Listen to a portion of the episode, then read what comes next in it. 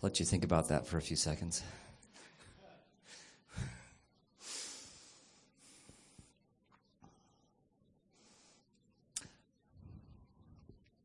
Yeah, that was a lot, huh? What'd you think? Yeah, yeah. So that, it's on. Um, it's a YouTube video, "The Power of Vulnerability" by Brené Brown. It was originally a TED Talk, TED Talk. Uh, it has over a million hits on it. It's viral, as, as they say in the in the internet world. And um, we're going to talk about a little bit more. Just kind of, I know a lot of you haven't seen it before, so we're going to kind of help you process a little bit and talk about a few of the points she made, and also how that relates to being sons and daughters, being the bride as well. They all relate. but first, uh, I'm going to be vulnerable and tell you that I forgot to do the announcements. And You're awesome, Russ. So, a really quick commercial break here, and then we'll go right back to them. 30 seconds here, just to say next week is Isaiah Saldivar, who is a young, fiery preacher uh, who is who is leading a, a, revival that's going on in Tracy. It's it's going to be a crazy night, uh, an amazing night. He's a, uh, an evangelist too, so bring people, bring people who need to be saved, healed, all the rest. That's next Saturday, six o'clock here, and then at five o'clock, so an hour before, uh, we're actually going to have the first of a fundraisers, of a series of fundraisers that's going to happen about every other week. Um, and it's going to be over in the fellowship hall next door. They're, they're going to have desserts ahead of time. And so, um, and the, the, the fundraiser is actually helping students who are part of our school go on a mission trip to the city in July. So they're just raising money for people that don't have the money to do that. So that's next Saturday, 5 o'clock, over in the fellowship hall for dessert, and then come over here at 6 for Isaiah Saldivar. Thank you, Brent. Thanks for being so understanding with my mistake, also. and you know that's actually a lot about this this house, this church, this family is is we we we, we soak in the truth of our of the Father's love, don't we? And a lot of the meaning of that is that He has made us enough through Jesus. We are enough, right? And so this is this is another way um, of, um, of just kind of seeing, seeing how important that is, that we're enough. So why don't we just start out saying, I am enough because of Jesus.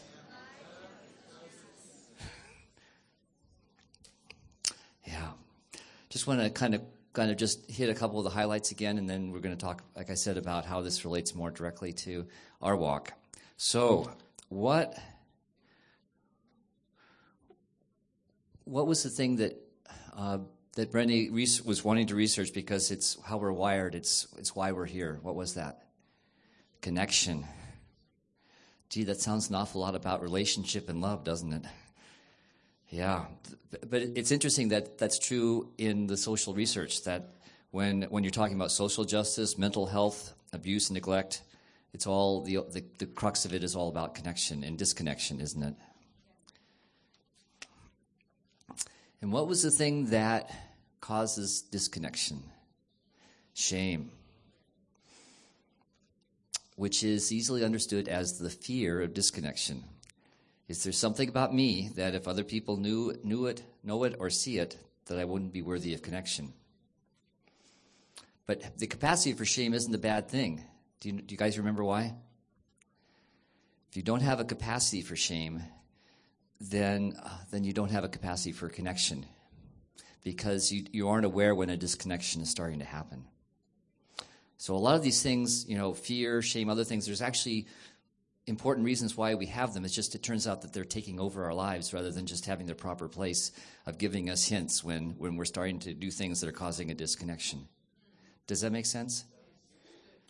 Yeah, so God created us with the capacity for these things, but He didn't want them to take over our lives. The enemy wants them to take over our lives, doesn't he? By the way, um, Brenny, uh, in another video, another uh, explained that she was actually attacked after the video for for being too fat. People were start, starting to shame her. Well, I would talk about this if I, if I was as fat as you are, they were saying to her. Can you believe that? so uh, she was being vulnerable, wasn't she? She was modeling it, wasn't she, before us? Um, let's see. So, wholehearted people live from a sense of worthiness. The basic difference between the people who um, who, who believe they're worthy and the people who don't is that the people who who believe they're worthy believe they're worthy. and that's and that's again part of why it's so wonderful that Jesus came because we have really good solid evidence that we're worthy. That God himself would come come as a man. live as a man, live vulnerably as a man and die for our mistakes because he makes us worthy. Um, do you guys remember her definition of courage? It was really cool. It was about to tell the story of who you are with your whole heart. I want that kind of courage. I want the, all the other kinds as well. And the other thing, besides believing they're worthy, was that they embraced vulnerability. Not excruciating vulnerability, but the vulnerability of extending themselves, right? Saying, I love you first, uh, reaching out, uh, doing, doing, taking, taking things that kind of put you out there where someone could cut you off, cut you down if they wanted to. But it turns out that that is necessary for living wholehearted and experiencing the fullness of life. If we don't risk, nothing much good happens, does it? If we don't risk our heart. Let's see, just kind of flipping through here. So, what happens when we get scared of vulnerability? What do we do? We numb. Did anyone resonate with that? Yeah, I do. Lots of different ways to numb. For some folks, it's, uh, it's retail therapy, right?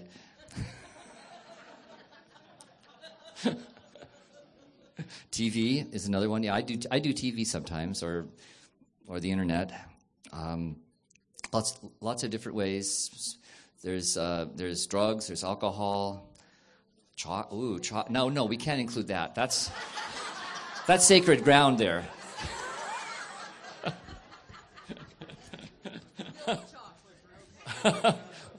dark, dark chocolates, yeah, nothing wrong with dark chocolate. but it, it, turns out if we try to numb the painful things, what do we also end up numbing? Everything. We, we numb joy, don't we? We, we, numb, we numb a bunch of things that really want to experience. Hmm, let's see where is. We numb joy, we numb gratitude, we numb happiness, and then we're miserable. We look for purpose and meaning, and we feel vulnerable, and we start the cycle again, as she talked about. Another thing we do is we try to make things that are not certain certain, don't we? Yeah. You know, I'm right, you're wrong. That's the end of the that's the end of the things. Have you ever been on the receiving end of someone who was like that? Yeah. Turned out probably they're just feeling really vulnerable and they're, they're, they're compensating that way. So maybe it'll give us more, more grace for them next time. We pretend that we don't have an effect on people. That's, again, trying to avoid feeling vulnerable, isn't it? But we do, don't we? We all do. And that's why it's important to, um, to say, I'm sorry. when we mess up, isn't it? That's part of making, it's part of caring for the connection as opposed to just, you know, never addressing the things that cause disconnection with other people.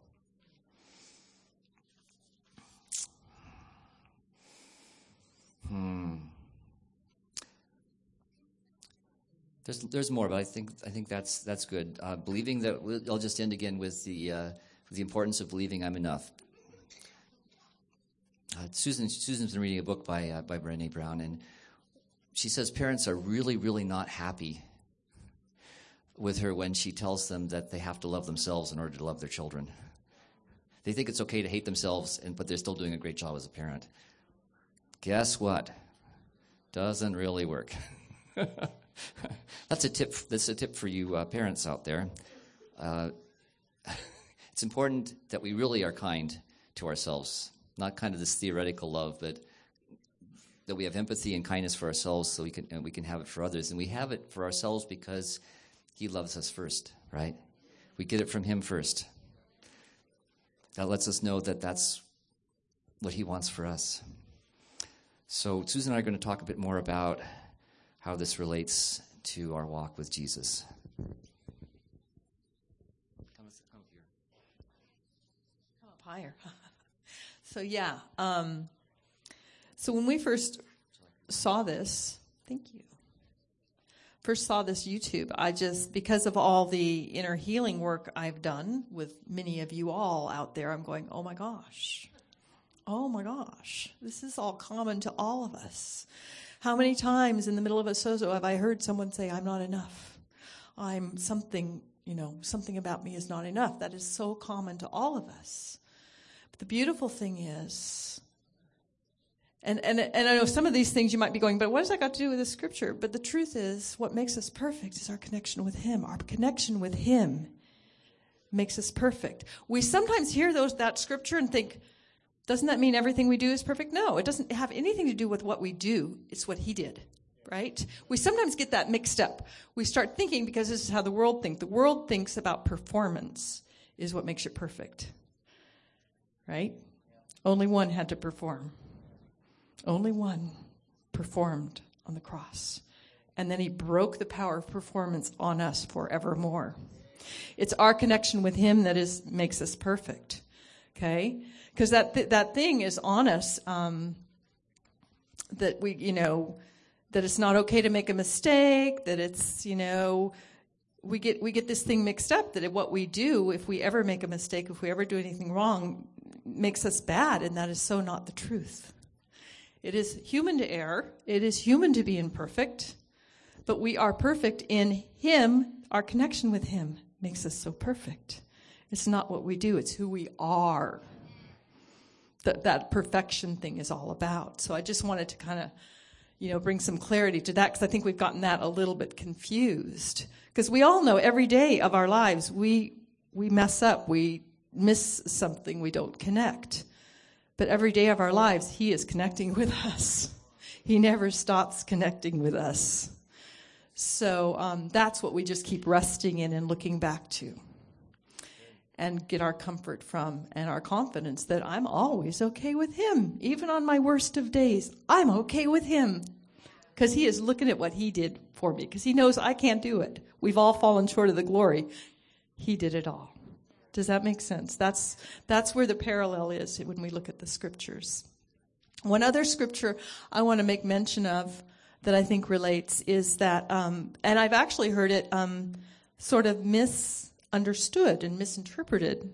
And that's the scripture from the, uh, it's repeated through the Old Testament as well as the New Testament to love the Lord your God with all your heart, mind, and strength. Because she was talking about being wholehearted.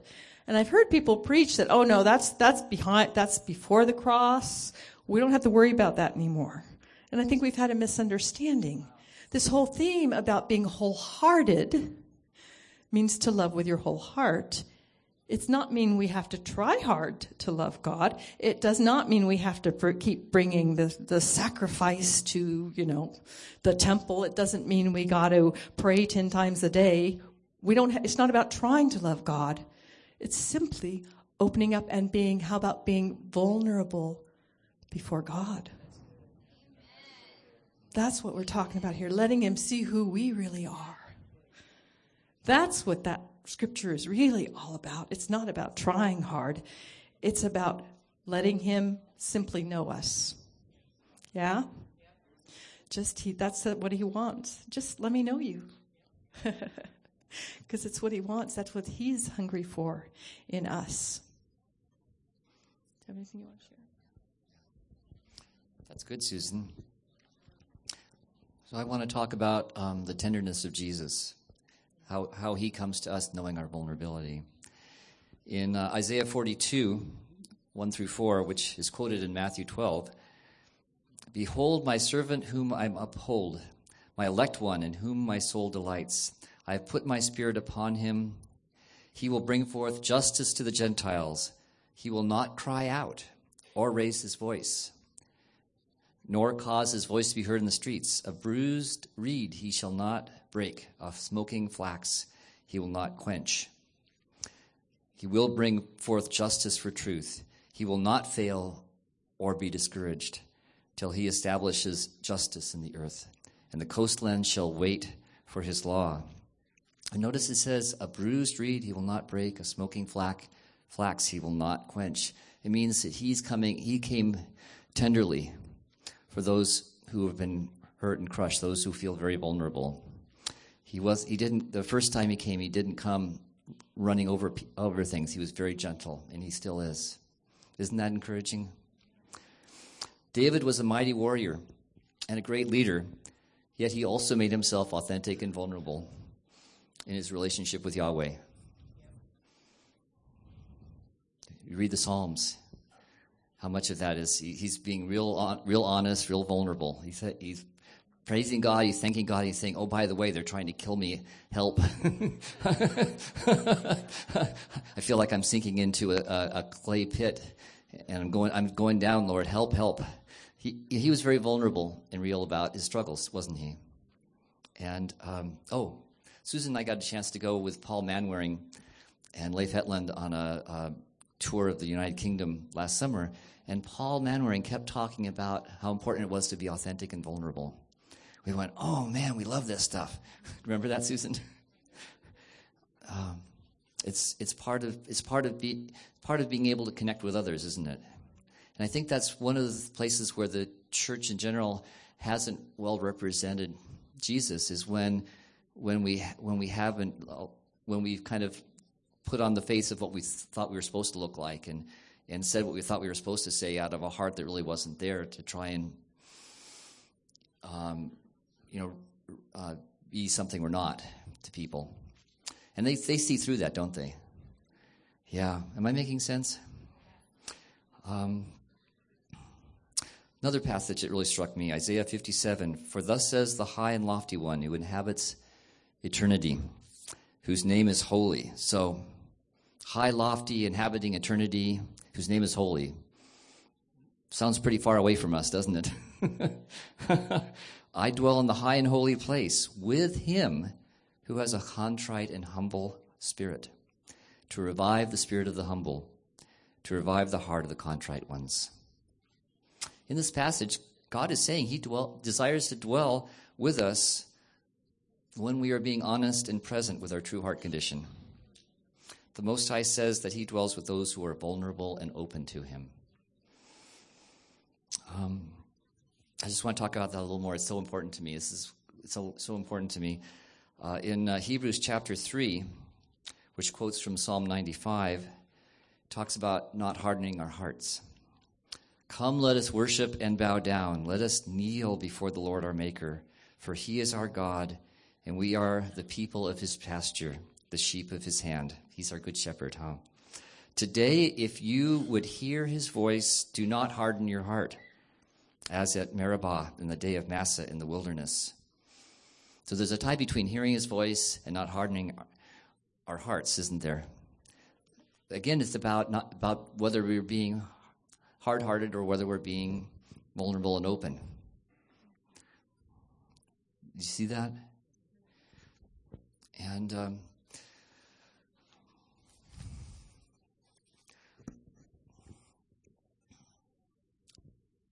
Our temptation since the fall has been to try to game the system.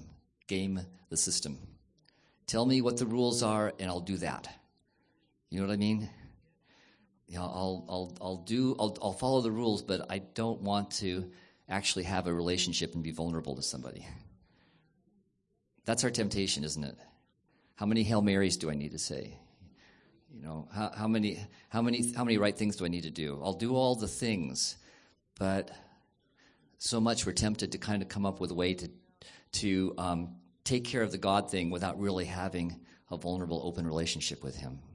But that's exactly what he wants. Hmm. One last, one last thing from Scripture. Jesus said frequently something like this If anyone desires to come after me, let him deny himself and take up his cross and follow me. For whoever desires to save his life will lose it, but whoever loses his life for my sake will find it. For what profit is it for a man if he gains the whole world and loses his own soul?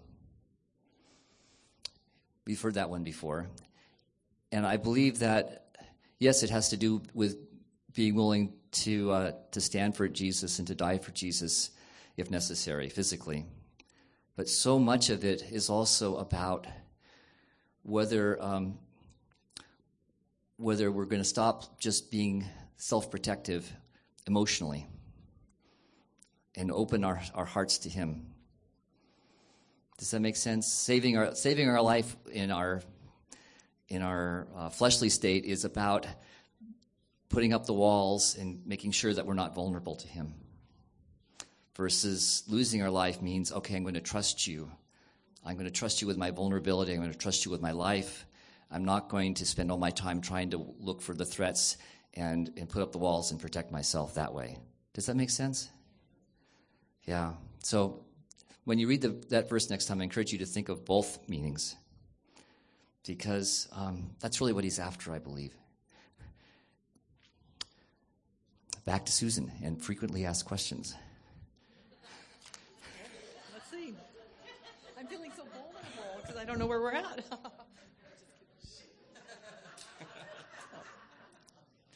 Um, actually, I, I'm just going to share um, a little short story from my own life. Because um, for each of us, this is going to look a little different. So I was raised in a family that didn't do emotion, didn't do affection, didn't do affirmation. So, um, in fact, I anyway, I had a dream maybe 15 years ago, and in the dream, my mom was like in, in the ICU, laying on a bed, hooked up to the cardiac monitor, and I'm seeing the heart, you know, the EKG doing its, its thing.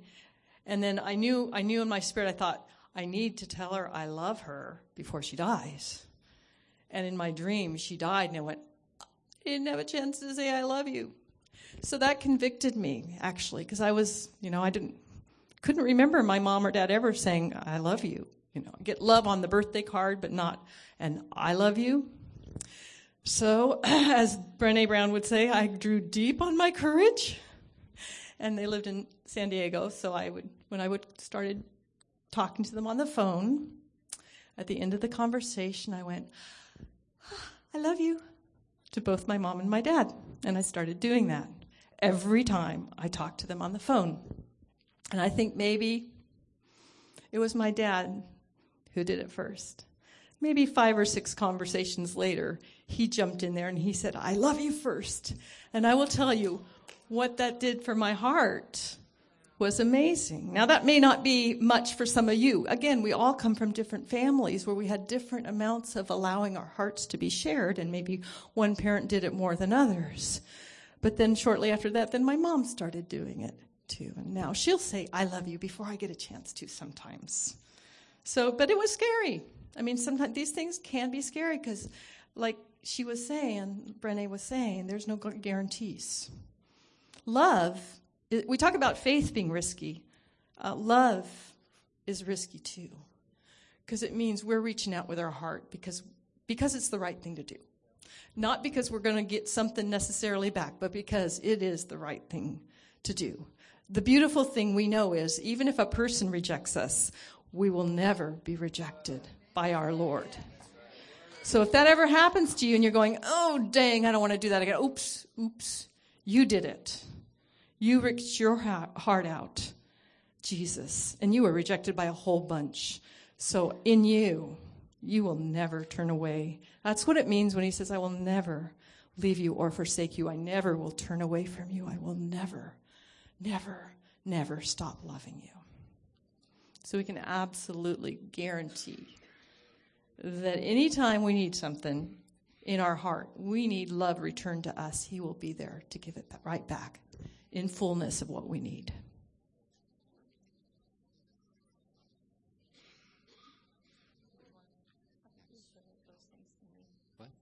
do those? Okay. Okay. Hmm. So we imagined we were sitting in your seat, and we imagined what questions you might ask. so tell us how we're doing, okay? Um, question number one Does this mean I'm supposed to live without boundaries or protective walls with everybody? Was, was anyone wondering that? Okay. Um, I'm, I'm thinking some of you did. Um, it's fairly natural, isn't it? Uh, we were speaking about this topic, topic with a, leaders of another church, and one young man said, I've been trying to live without any walls. And um, it, it looked like it wasn't working very well for him. So the answer is um, no. no. Uh, we, when God came to Abraham, he said, I will be your shield and your exceedingly great reward. Didn't he? There's a whole book of Nehemiah about uh, rebuilding walls that were necessary for, for the people to live in peace and in security. So, not all walls are bad, but our problem is, is that we tend to make rules and live by them instead of, instead of being in communion with, with, with God's Spirit to know what to let in and what to, what, to, what, what to keep out, right? Does that make sense? So, no, you don't, we're not asking you to have no walls. Let's see if I have it in here. Um,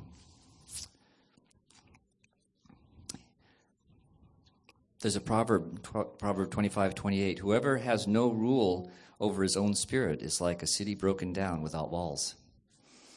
So, if our spirit's functioning correctly with the Holy Spirit, we're going to have some healthy boundaries. So, is any breathe a sigh of relief? and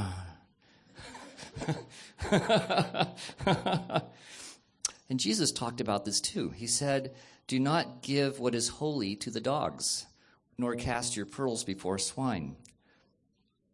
If people don't have any, if you know someone has no value for you or your vulnerability, um, then you don't you don't need to think of them as swine or dogs, but. Uh, but, but but just realize that if they have if they have no value for your heart for you, then you're not going to share really precious, vulnerable things with them, and, and it's not wise to do so. Does that make sense? Yeah. Reassuring?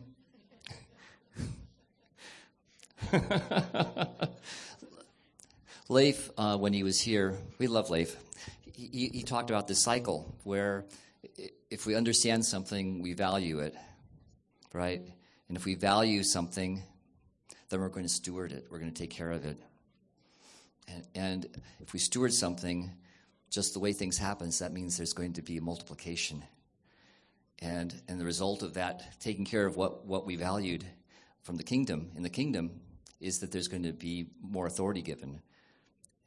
And then we're going to go through the cycle again of understanding what God's heart is and valuing it and stewarding it and going around again. So you get to pay attention to uh, to, uh, to what the value is that other people have for your heart. It does mean sometimes we don't end up over, you know, stretching and, and risking, right? Sometimes God says, I want you to risk here. When I, uh, when I started pursuing Susan, that was a big risk. she, she, she done stomped on my heart a few times along the way.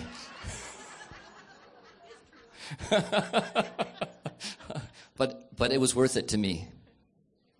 It was so, so it, sometimes the the object of love, you know, the the, the passion, the the yearning, the what God puts in you, it's worth the risk. Definitely was worth the risk in this case.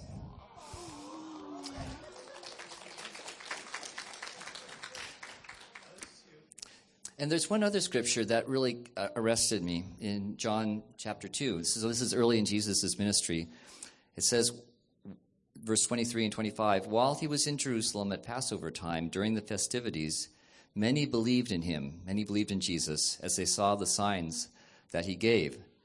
But Jesus, on his side, did not trust himself to them, for he knew them all. He did not need anyone to tell him what people were like. He understood human nature. That's from the J.B. Phillips translation. So Jesus was wise. Ultimately, he became very vulnerable. He became excruciatingly vulnerable so that we can have a life giving vulnerability instead. But he didn't, he didn't um, offer that too soon or too early. It was at the right time when, when it was ordained by his father.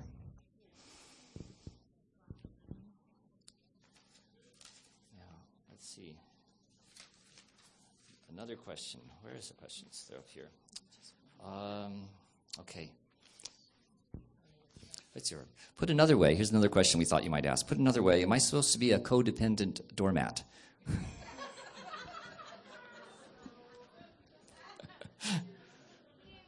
Everyone say, no. Good news. Um, we kind of covered that before, but just, um, just put another way. And I'll let Susan talk about the last, last section. So, um, just what is what is this goal? What is the goal here? The goal is to grow in relationship with God, with yourself, and one another. Um, we can't really um, have a very meaningful relationship with other people if we don't learn to navigate our own heart. And we need God's help to learn to navigate our own heart, which is what happened with Brene, didn't it? Why she had her meltdown was because she was going, ah, there's some things in there I don't want to have to look at. But the beautiful thing, of course, she didn't talk about her life relationship with God, but the beautiful thing with God is He loves us first. And there's no place He's going to ask you to go that He doesn't go first.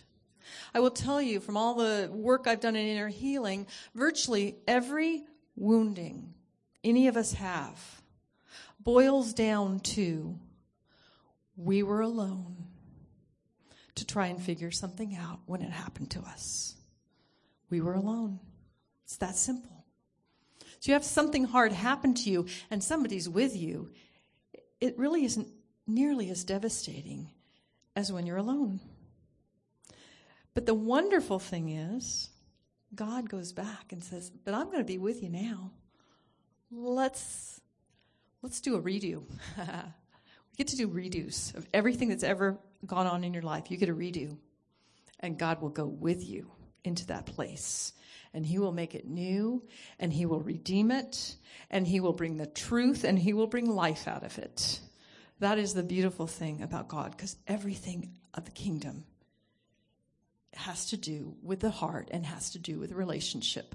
Our God adores us, loves us, and wants to be with us every moment of our life in all that we do. So that's the whole point of this talk tonight. Number one, he wants a relationship with us. He wants us to have a relationship with ourselves. And out of that, we get to have wonderful, meaningful relationships with one another. And it's okay to say, I don't know how to do this. Dang, a lot of, we don't know how to do this. No, we don't. He does. He'll teach us. He'll show us. None of us know how to love in our own strength. We can't. We have no capacity to do that in and of ourselves. He does. God is love. It's His love that allows us to do any of this stuff. When we're weak, He's strong. We are. We're weak in and of ourselves. But in Him, in Him.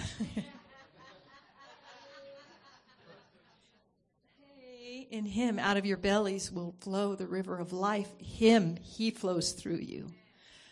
So we get to be in this amazing journey to learn utter dependence on Him, utter leaning upon the one who loves us. And that is the place that we are learning to live our lives out of.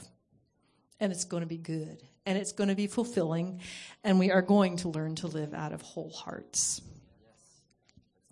So I want to um, just share a little story, actually, from yesterday. This is just yesterday. God isn't that like God to kind of give you a story a fresh story to share. So I love going um, jogging. We live near Lake Chabot. I like to go jogging there. Um, so yesterday I was just on my little jog, and um, I was I was I was kind of running down the uh, the trail. I went past a young mom and her son, and he was maybe three years old. He was a little guy, just a little guy, and they were holding hands.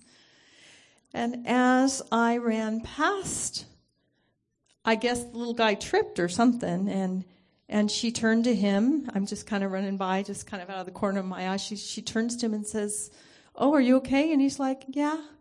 And then she said to him, "Why'd you trip?" And my heart went, "Oh," because of course I've been processing this whole shame thing. Now this was a very, I think, seemed to be a very loving, caring mom. She wasn't thinking about what she was doing. She was but I could just see his heart because he's going, I don't know. I don't know why I tripped. You could just see this little three year old was f- working so hard to figure out why did I trip? Oh no, I'm not enough. Oh no, I got to come up with an answer. And I could kind of see mom was like, well, I want to, I want to, I want to protect you and take care of you. And I want to make sure we never do this again, right? She was going to control and predict. That's where her mind was. Not being mean, not being cruel, just knee jerk. I'm sure that's probably how her mom or her dad was with her. So in that little moment, I'm like, Jesus, what can I say in this moment? And it just dropped in because I've been doing so much processing about this whole shame thing, and probably because watching Brene so much, I've become actually in touch with my own shame inside of me that I probably I had not known I really had that before, in all honesty. But it's been good. It's been good processing that with Jesus. So I kind of ran ahead a little bit and looked down and kind of stooped down and I looked right at him and I said, I do that all the time, just like that. And this big smile came on his face because he wasn't alone. He wasn't alone in that moment. Now, we all have those kind of things in our lives where we felt so alone and so disconnected and so unworthy that there was something missing about us.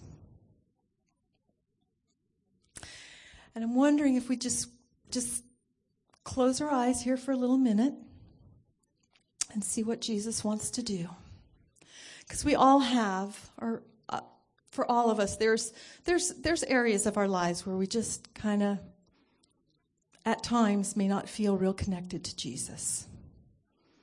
Okay? Like that little boy, like, oh no, oh no, what's missing? Oh no, I need to figure this out. Oh no. What's wrong with me?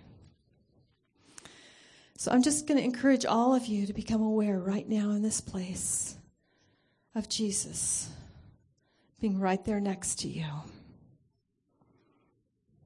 being right there with you, saying to you, There is nothing about you that is not enough for me.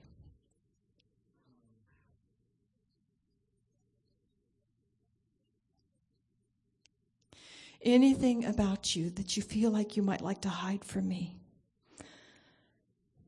I love and adore. You don't have to try and be anything else but who you are. Because you are my idea to begin with. I understand. I know. Every moment of your life, I've been there with you.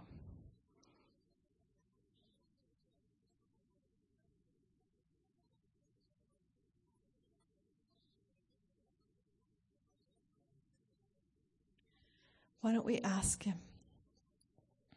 Jesus, is there an area of my life where I have believed you haven't wanted to be with me?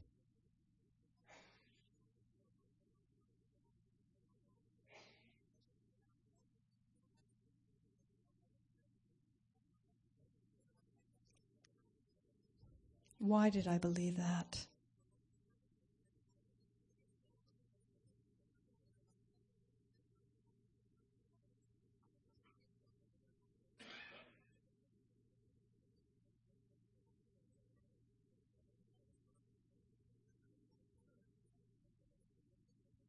And show me how you've been with me.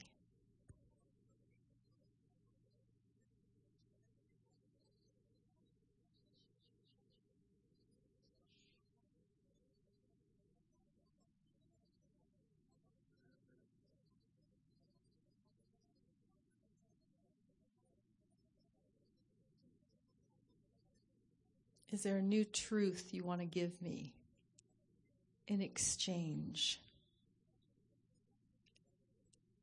for my old understanding?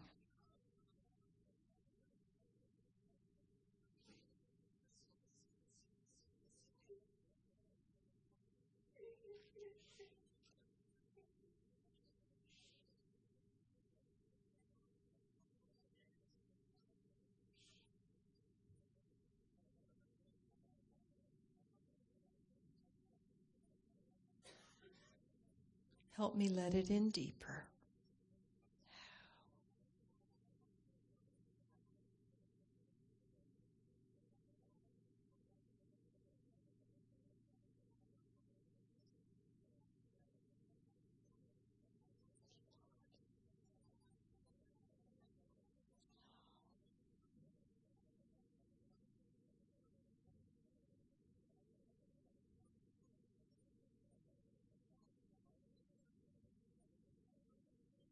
And would you show me something about myself that I've never known before?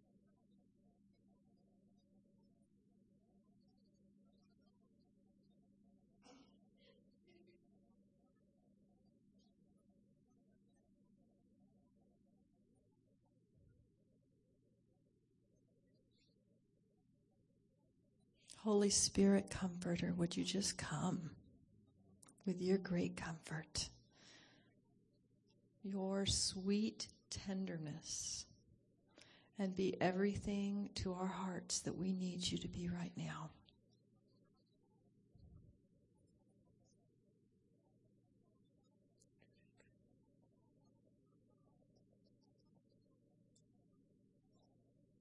Thank you, Lord, that you know how to love us. You know how to love us. You know how to love us.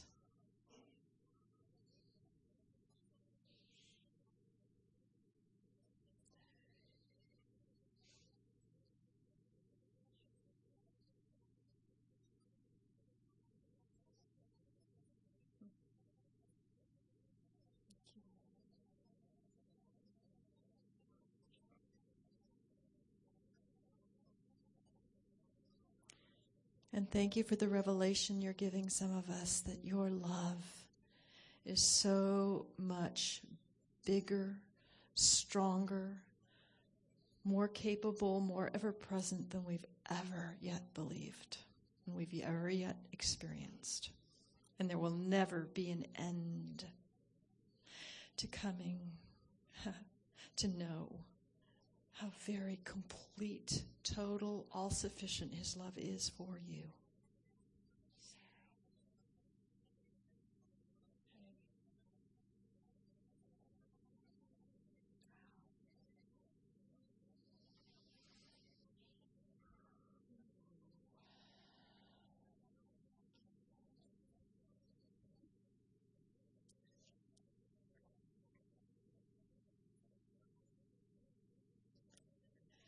So, those of you who are parents, it is time to go downstairs and pick up your kid.